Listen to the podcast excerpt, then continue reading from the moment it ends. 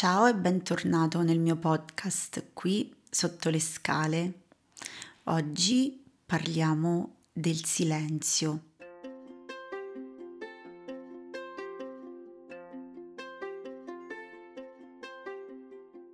Piena di te è la curva del silenzio, dice Pablo Neruda, anzi scrive Pablo Neruda. E mm, all'inizio della mia formazione come consulente familiare non avevo problemi a capire cosa dire, ma ho avuto parecchia difficoltà a imparare cosa non dire, a gestire il silenzio. E più mi formavo, soprattutto nella pratica, alla consulenza, e più scoprivo che in realtà il silenzio era un mio problema un po' in tutte le sfere della mia vita.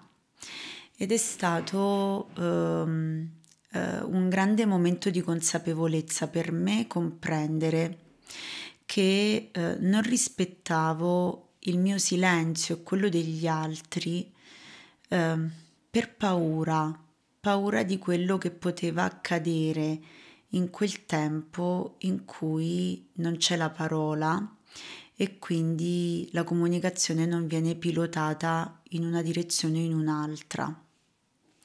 Quello che mi accadeva quando lasciavo il silenzio nella comunicazione, a partire dalla relazione con gli altri, con i miei figli, eh, con mio marito, con i miei amici, quello che succedeva era che avevo paura di quello che loro stessero pensando in quel momento e quindi riempivo di parole quello spazio.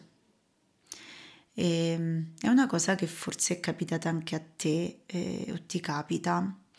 Bene, si può imparare a eh, in qualche modo a tenersi la paura per compagna in quel momento e lasciare che nel silenzio l'altro e noi possiamo processare dentro, far depositare quello che sta avvenendo in quel momento, in quella situazione, in quella comunicazione.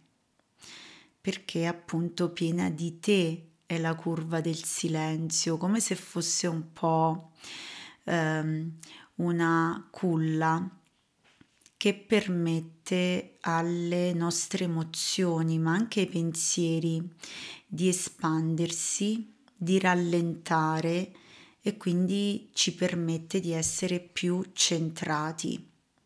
Come si traduce il silenzio e il potersi permettere di provare paura ma di affrontarla? Eh, semplicemente eh, mettendo un po' a bada l'urgenza di rispondere quando siamo eh, immersi in una comunicazione. Eh, non obbedire all'impulso di dover rispondere subito. E, è inutile che vi precisi, l'abbiamo detto in altre situazioni, che il silenzio è la condizione prima di un vero ascolto non solo di, dell'altro, ma anche di noi stessi. E, ehm, e quindi forse il suggerimento pratico che posso darti è che la prossima volta che ti trovi a parlare con qualcuno, prova a lasciare alcuni secondi liberi dalle parole prima di dire la tua perché quello sarà uno spazio in cui accadranno delle cose e ti, ti invito ad osservare quello che accadrà in te e nell'altro. Sapete, sai, io scrivo poesie. La cosa che mi piace di più delle poesie sulla pagina è lo spazio bianco.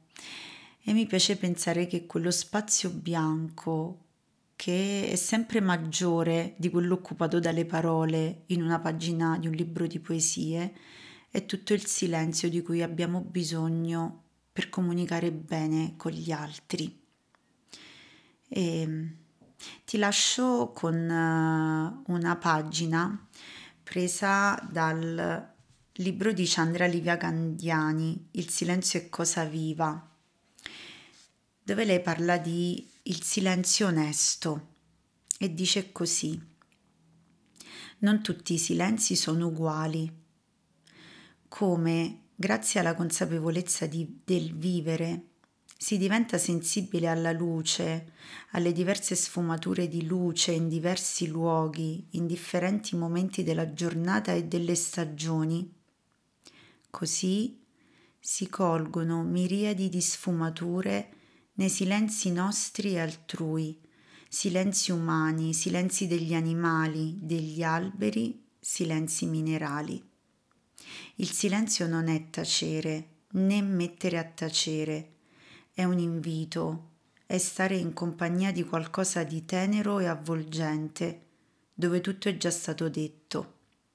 Il silenzio sorride Caro silenzio, aiutami a non parlare di te, aiutami ad abitarti, addestrami, disarmami. Tu mi insegni a parlare, eccomi, mi lascio rapire, non lascio niente a casa, niente di intentato. Ci sono in te arte del congedo per ritrovare. Arte dell'accapo che ci insegna a lasciarsi scrivere. Il silenzio semina, le parole raccolgono. Il silenzio è cosa viva. Ti auguro di fare pratica di silenzio questa settimana con te e con gli altri.